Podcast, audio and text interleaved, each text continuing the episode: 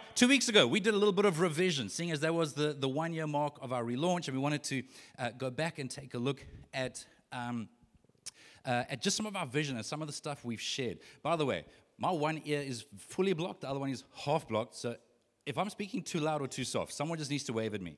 I can't make out any during worship. I'm like, I think they're sounding good. I know I'm sounding terrible because you know singers will like block the one ear to hear they're sounding because they can actually hear themselves. I'm like, wow, I can hear myself. I'm so glad I'm not on the microphone right now. Anyway, so just wave if it looks like I'm going too high or too low. But we took a look at our vision, and we especially focused on how we want to order our lives around the three goals of being with Jesus, becoming like Jesus, and doing what Jesus did, or to put it a different way, doing what Jesus would do if he were you or if he were me. So that was a couple of weeks ago. What I want to take a look at today, in fact, I think we might have the vision statement to put back up on the screen over here. The first part is that we're here to reach people with the life-giving message of Jesus. I want to focus on that life-giving part. Sometimes we need to be reminded that actually what we are a part of, what we have the privilege of participating in, giving towards, serving in, and the invitation that is being extended to others. Guys, we're not inviting people to something that's going to make their lives worse, to something that's going to put an unmanageable load or burden on their lives. We're not inviting people to like, hey, if you can suck it up long enough and kind of live as a semi-martyr for the rest of your life, maybe eternity will be worth it. And that's not to say that there won't be challenges, in some cases enormous challenges, but in it all, it is life-giving. If it's not life-giving, it's not Jesus. I just want to be clear. And by the way, we can be at church and we can sincerely be wanting to serve God well and represent God well, and yet perhaps not actually get it right at communicating and living in a relationship that is life-giving. It is life-giving. It should bring life regardless of circumstances. Paul and Silas, the New Testament tells us, were in prison, beaten, bloodied. I don't know if they were cold or not, but they were still worshiping at midnight. Had a joy that is that's not denial. That's not great drugs. That's life-giving. That is when they are so convinced, they are so compelled. In fact, Paul, in one occasion in the book of Acts, it records where he is saying goodbye to the elders at Ephesus for the last time, and they are begging him not to leave. And by the way, my opinion is that in the New Testament context, often when referring to elders, it was probably the local church pastors. Paul was like an apostle. There were pastors/elders in all these different towns. And one of them actually prophesied. He took his belt off and tied his hands. He said, Paul, all that is ahead of you is basically suffering for the cause, which, by the way, was an accurate prophecy. It was correct. But then they did what so many of us do, and they added their own interpretation to it. So that must mean you shouldn't go. And then I think it's in that context that Paul, in Acts 20, verse 24, says his famous line, at least a line that struck me the first time I read that as a 19-year-old, and it has stuck with me since then. My life is worth nothing to me unless I complete the work for which I've been called. Paul had a perspective that was like, it doesn't matter what you do to me. It doesn't matter what happens. It doesn't matter. If you kill me, great. I get to be with Jesus. If you keep me alive, I get to spread the gospel. It's a win-win. It was life-giving. We are invited to, and we want to invite others to, and we want to be a part of spreading and sharing the life-giving message of Jesus.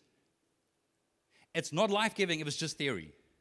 It's not life-giving if it's just a set of beliefs. It's life-giving when we are living in a vital, vibrant, ongoing, two-way relationship with God, which we take the rest of our lives developing. Don't be discouraged if you're at a season where you're not feeling anything, where it's not feeling like springtime, it's not feeling like summer. Winter is a season. That's okay. There are not a lot of evangelical Christians, especially Pentecostal charismatic Christians, that seem to accept that winter is a season. Winter is a season. It's okay to go through dry seasons, to go through mysterious seasons or painful seasons, but we keep going. So don't be discouraged if we will persevere. I'm telling you, spring will come again. Summer will come again. It is life-giving. It is life-giving. Jesus said in John 10, verse 10, that he's come to give abundant life, or another translation, life and life to the full. In other words, he's come to offer something that is life-giving. Something starts to actually slowly but surely bubble up. And even the bubbling up might sound a little bit too dramatic for some of us. It's something that just starts to simmer. Or maybe a better illustration would be that of a seed that's just slowly starting to sprout. And we don't know how long it takes, but I'm telling you, if we will just prioritize journeying with Jesus, it is life-giving. One of the passages that I shared at our Legacy Team Conference last year when we were relaunching, it was a few passages out of the book of Matthew that, again, it just struck me so deeply, and it has continued to mean something to me to the point that I'm willing to build on. I believe that it is consistent with theology and doctrine of the New Testament, theology and doctrine of salvation, the gospel. I don't have time to unpack it in great detail, but Matthew 4, verse 23 says that Jesus traveled throughout the region of Galilee, teaching in the synagogues and announcing the good news about the kingdom. So that just means teaching and preaching. That's actually what preaching means. It's to actually proclaim. It's to announce some of the promises, some of the good news, some of the invitations. And he healed every kind of disease and illness. Now, if you were here, Losha, you would remember me making a really big deal about it. None of you were terribly blown away, so I was a bit disappointed. But it has still stuck with me, so if no one else gets it, that's okay. But the fact that it's referring to two different words, which in the original Greek, which is translated into English, they are two different words. Regardless of how English translations define them, they are two different words that mean two different things. So one of them does mean to be healed physically, like he does in many cases. Not in all cases. In many cases, he does heal physically. But he also goes on to heal holistically, every disease. He goes on to heal psychologically, emotionally, spiritually. The word salvation is the same word used repeatedly throughout the New Testament, regardless of whether the context is to be set free, as in spiritually we made new, or to be healed, or to be rescued. So salvation is all-encompassing. It is holistic. Jesus came to teach, preach, and to heal every kind of disease and illness. I love the way that Eugene Peterson paraphrases in the Message, where he says that he also healed people of their diseases and the bad effects of their bad lives.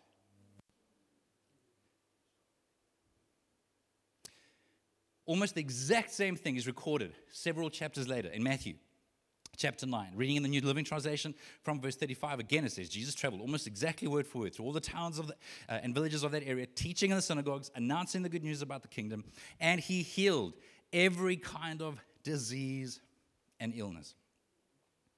Again, Eugene Peterson for the win. Matthew 9:35 in the Message paraphrase says, He healed their diseased bodies, healed their bruised and hurt lives. So, Jason, what are you trying to get at? One of the biggest ideas that I want to not just share with you and maybe have it register intellectually, but maybe something happens in your heart, in your soul, before you leave here today, is simply two words. Don't settle. Don't settle. I think so often we settle for something less than life-giving. I think when it comes to our family, when it comes to our the generations after us, when it comes to the generations before us, when it comes to our purpose, when it comes to some of our mental health challenges, when it comes to pretty much everything that matters to us, I think that if Jesus were here, I say this cautiously, I think he would say, don't settle. Don't settle. I've come to heal every illness and every disease. I've come to heal anything that is wrong with us physically and the effects of just living in a broken, fallen world, having grown up in a broken, fallen family, having come from a line of generations of family where people had learned certain coping skills, certain habits that either led to life or led away from life. I've come to bring life and life to the full. It is life-giving and everyone is invited. 2 weeks ago, we looked at the fact that the invitation is the widest, broadest possible door. but it is to a narrow way. The invitation is to anyone, whoever will. And it is to life. But by the way, that life is found on a narrow path. Don't settle. Don't settle. Another thought that crossed my mind as I was trying to pray and prepare for this message is don't let a label be a limit to God's legacy. Don't let a label be a limit to God's legacy. Everyone has labels. Whether we like it or not, whether it's conscious or not, we have labels. We have things that we allow to define us, to limit us, and to in some cases actually draw us away from God's purposes. And my concern is that I think so many of us settle for those labels. We settle for that definition. We settle for that description. And again, the great news is that the New Testament is filled with examples, and the Old Testament, by the way, but the New Testament in particular is filled with examples of people that allowed God to redeem their labels instead of keep them limited by their labels. And this is the invitation for us. If we're not going to settle, we're going to say, God, where am I allowing a certain description, a certain definition, a certain label? Where am I allowing that to actually limit me unhealthily? There are healthy limits. Make no mistake, there are healthy limits. But where I'm allowing this to actually cause me to settle and survive and just hang on by the skin of my teeth, God, where are you wanting me to actually lift my eyes to trust you for more because you've called me to a life-giving life? Don't settle. Don't allow the labels to limit God's legacy. Allow God to actually redeem some of these labels. In the New Testament, we see Paul, who was effectively a murderer. He was persecuting Christians. If anyone had a reason to be riddled with guilt and shame and condemnation, I think it would have been Paul. I mean, unless you've been part of helping persecute and in some cases even murder Christians because of their faith. Now, I mean, you've got to be pretty hardened not to feel some level of, that was a fail. When you actually realize, oh, wait, this is actually true. He is God. He didn't allow that label, and there were labels. Christians didn't even want to meet with Paul. We're like, we've heard the stories. There was no social media back then. It wasn't like he trended. It's just that they heard. They heard that Paul was involved in the persecution and murder of Christians. So the early believers didn't want to meet with Paul. He was labeled.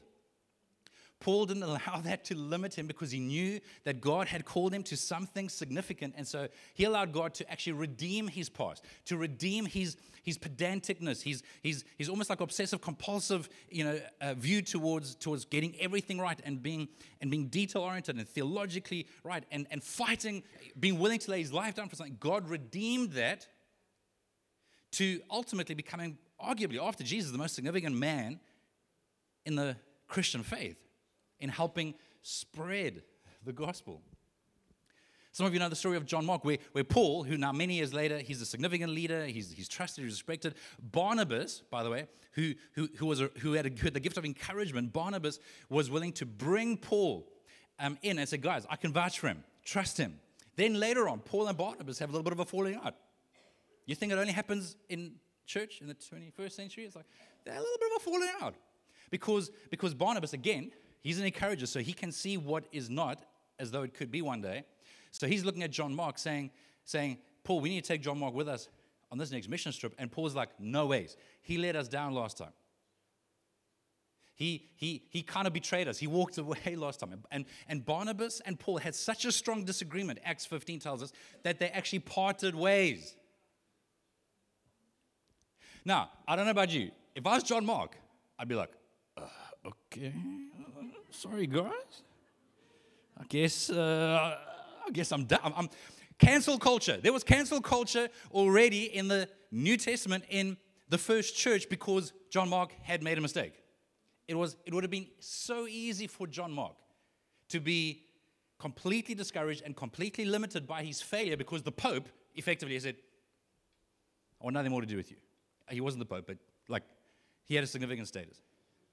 Thank God for Barnabas, who's like, I'm not going to allow that label, that failure in the past, to limit what God has called him to.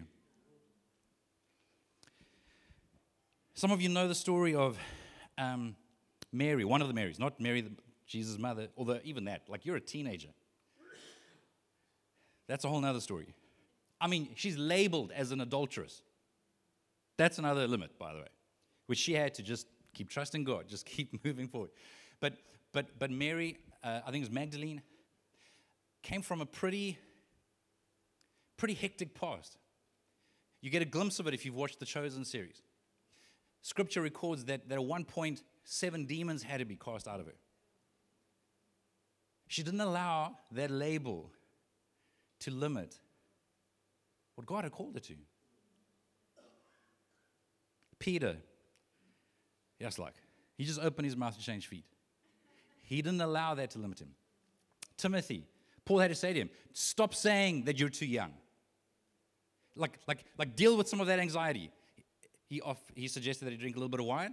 I don't know if that's still, but back then he was like, to settle, not a lot, a little, just to settle your stomach. Like, you're getting anxious, Timothy. Stop it.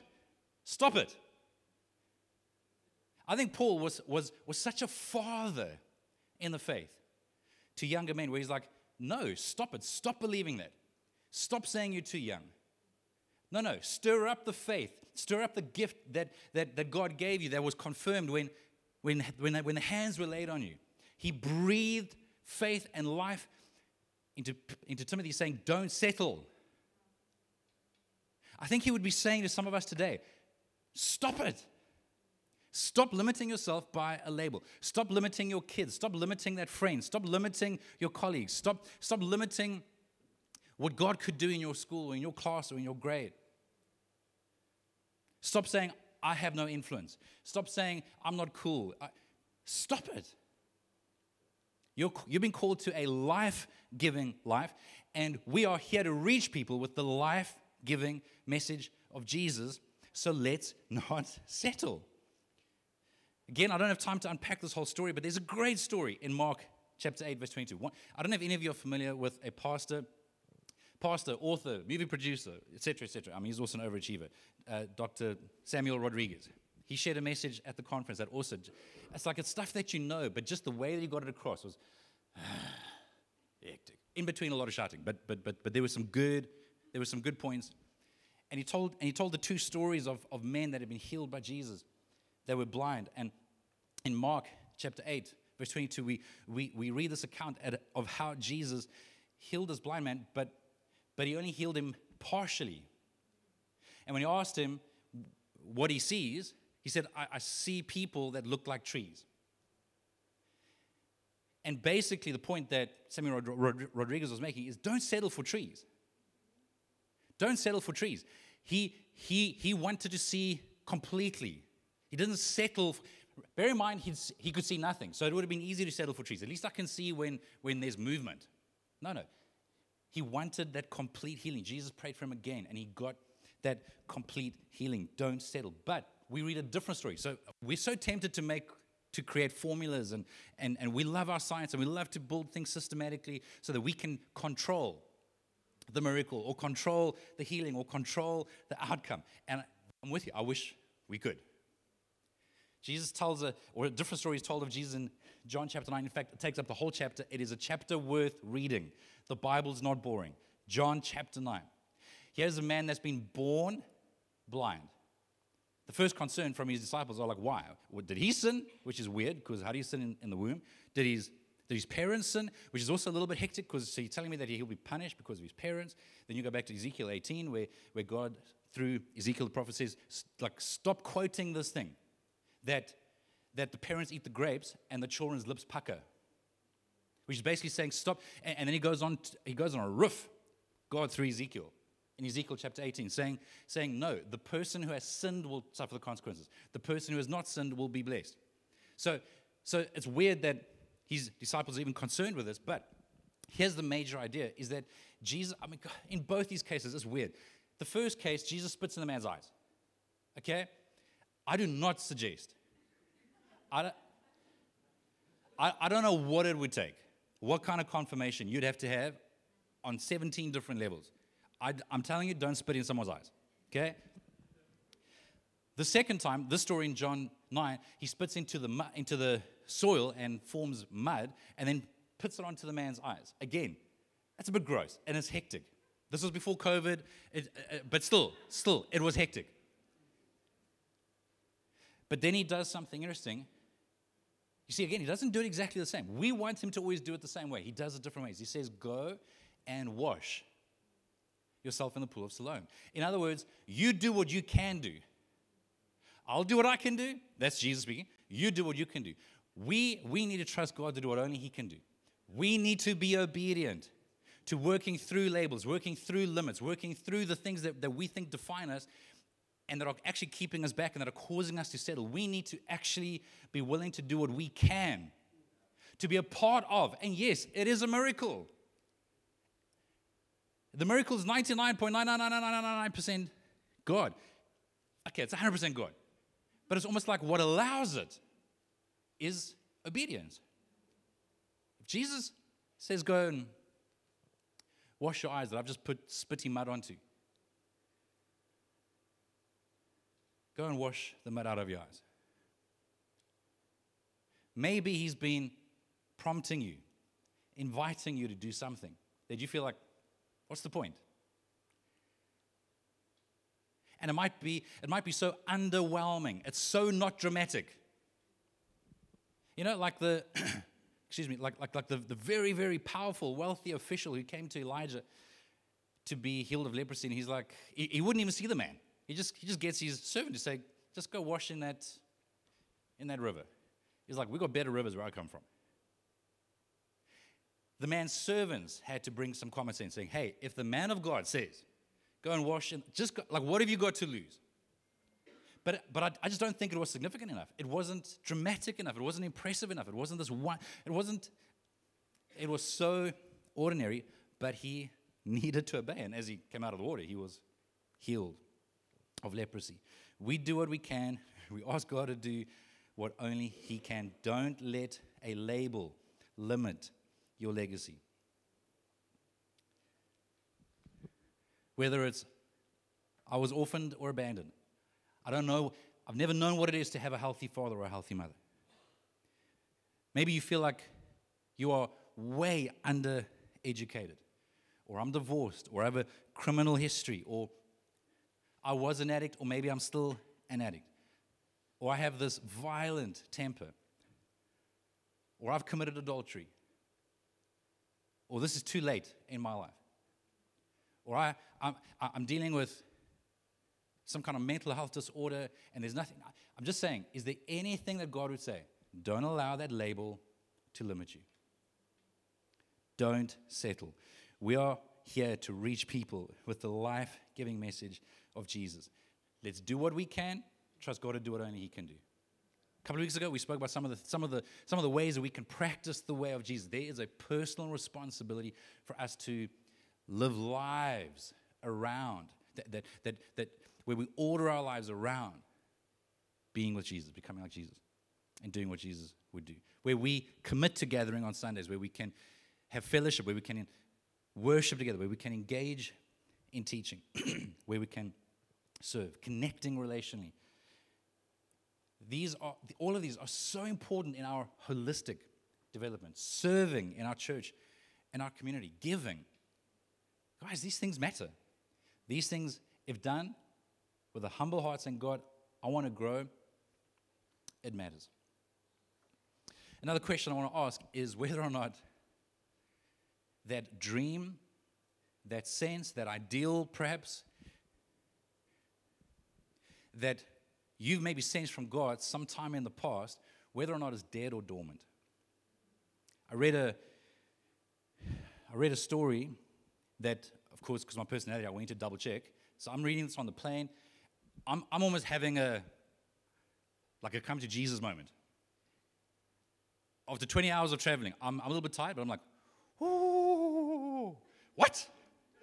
I've never ever heard this before. So again, I wanted to make sure once I had internet, I could like check this out. But according to the Smithsonian Magazine, so those of you that know the Smithsonian Museums in Washington, they are reputable. Archaeologists, I guess, researchers, they found a seed that was 1900 to 2,000 years old, found in the palace of Herod in Masada, Israel, in 2008. Seed, I don't know how they figure these things out, but the seed was a little over 1900, let's call it 2,000 years old. I don't know about you. I'd look at that. I mean, I wouldn't even notice the seed. I'd think it's just another little whatever. Something to like just shoo away. They put it into the right soil, and it germinated and grew into a palm plant. After 2,000 years. Now again, I don't know anything about botany, or if that's even the right word, but I'm like, that does not make sense to me. How is something, you see, in my mind, that's dead. How is something that has stayed in that same form for 1900 to 2000 years, how does that suddenly produce life? Apparently, there is something in the coating of the seed that reacts chemically with the nutrients that it is placed into with the right soil. And it can actually bring life. So the question that this author was, this is Mark Sayers, who's also a pastor, author, futurist, etc., from Australia. He's like, basically what he was saying is, when we think about stuff that seeds that had been planted, maybe dreams that you still have, the question is it dead or is it just dormant? My question to you is, have you stopped praying certain prayers because you think it's dead? Where the Holy Spirit might be whispering to you saying, it's just dormant. It's just dormant. Don't give up. It needs the right soil. By the way, he goes on to argue that the wrong soil is comfort and convenience. This is a leadership book. And he's talking about how little takes place in comfort and convenience, how we need to be willing to take risks and stretch out into the gray zone where we all like the black and white. But that's a whole other story. But as I'm reading this, I'm thinking, God, what have I given up on? What have I settled for?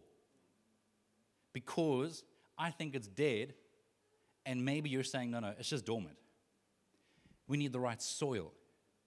Jesus told several parables involving agriculture, involving soils, where the exact same seed, in the one parable, the exact same seed is sown.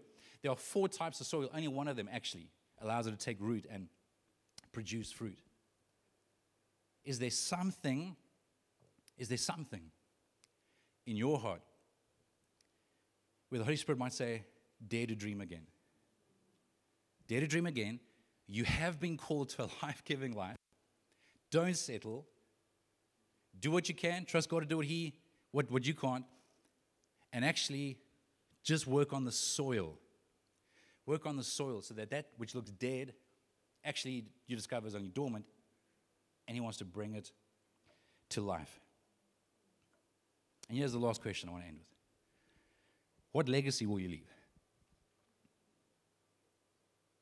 See, again, if we are convinced that Jesus is life-giving and that the Jesus way is a life-giving way, and if we believe that we are called to reach people with the life-giving message of Jesus, if we believe, we shared this last year, that we believe we have inherited a legacy that has cost an enormous amount over the last 2,000 years. The legacy that we have received is not cheap. In some cases, in many cases, it has been purchased with people's blood. It has been purchased through our seasons of persecution and martyrdom.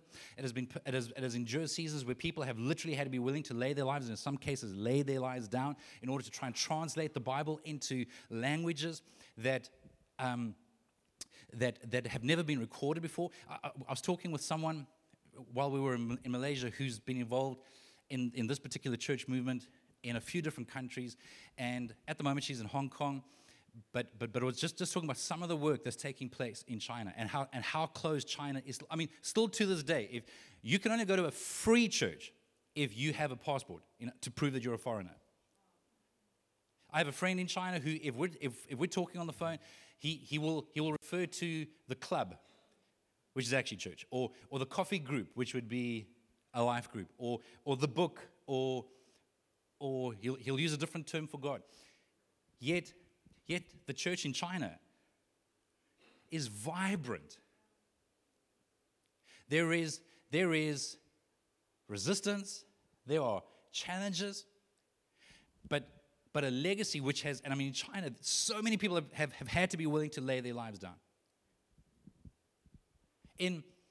She was in Dubai before, and parts of the UAE, and she was explaining how even in that context, if someone from a strict Muslim family gets, like let's say the father gets saved, he actually can't even tell his family, he can't tell his wife, can't tell his kids, because they are motivated, they are incentivized to tell on one another, and very likely it'll be a death sentence. I'm just saying, we haven't inherited a cheap legacy.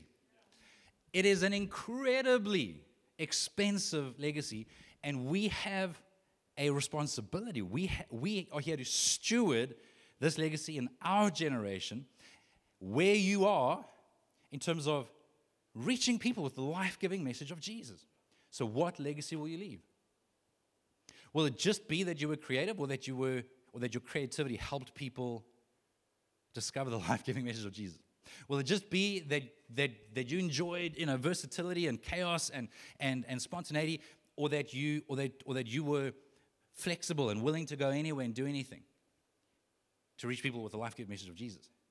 Is it that you are a super detail-oriented, sometimes pedantic, anal, who cares about all the details and systems, and we've got to tickle the right boxes, or that you're all of that in order to help effectively reach people with the life-giving message of Jesus? Are you just fill in the blank in terms of I'm in grade 10, or I'm an accountant, I'm a cleaner, I'm a teacher, or are you that and surrender to God? How do you want to use this to reach people with the life-giving message of Jesus? What legacy will you leave? Again, Samuel Rodriguez just, it's like a side note. He wasn't even speaking. Just there was a time of prayer and sharing, and then they just, the pastor asked him if he had anything to share because he looked like he had something to share, which he said he didn't, but then he did. Anyway, he just said the following three almost like off-the-cuff comments. That was like, stop. He said, God conquers, we possess, our children inherit. God conquers, we possess, our children inherit.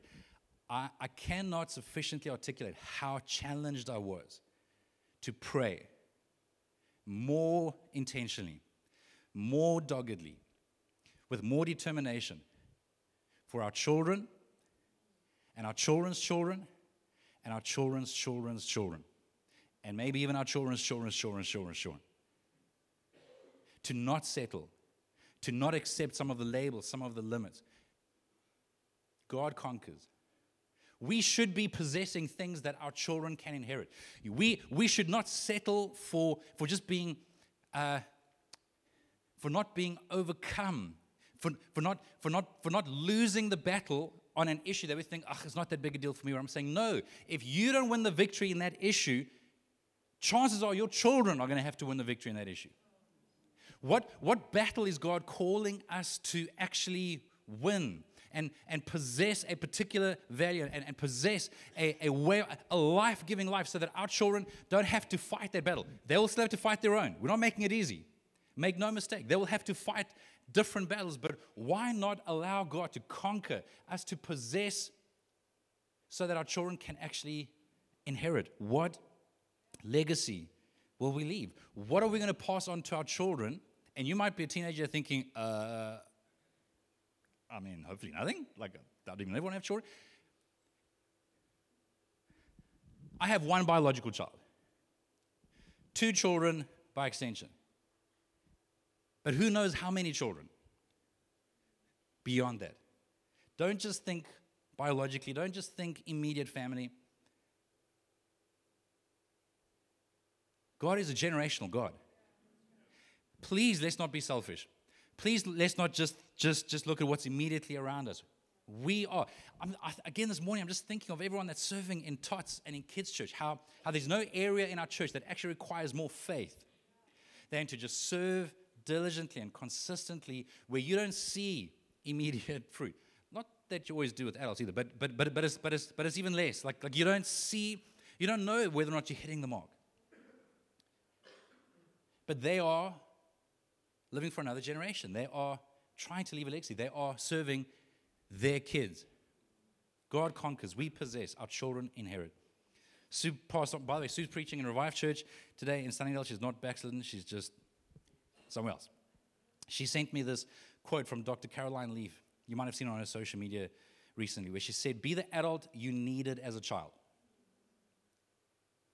It's easy for us to be focused on the adult we didn't have as a child. And I don't want to invalidate that. Please, I'm not invalidating that, but I'm saying don't let it limit you. I remember sitting with a friend. I really am going to wrap up, I promise. I remember sitting with a friend years ago at a conference in another country, and it was inspiring, man. But he was so overcome with this belief that because he didn't have a good father, basically his destiny was limited, if not ruined. He started to name people and said, look at him and his dad, and that, and this great leader and their father. And I'm like, are you mad? That's the exception. That's not the norm. If you know anything about Joyce Meyer's story, where she was raped by her own father a couple of hundred times growing up, I'm like, that's someone who didn't allow the person not being the adult that she needed him to be, to limit being an adult that other people need. Be the adult you needed as a child. Be the parent you needed as a child. Be the friend you needed as a child. Be the hero you needed as a child. What legacy will you leave? We are here to reach people with the life-giving message of Jesus. Let's not settle. Let's do what we can and trust God to do what we can't. Is it dead or is it just dormant? What legacy will you leave?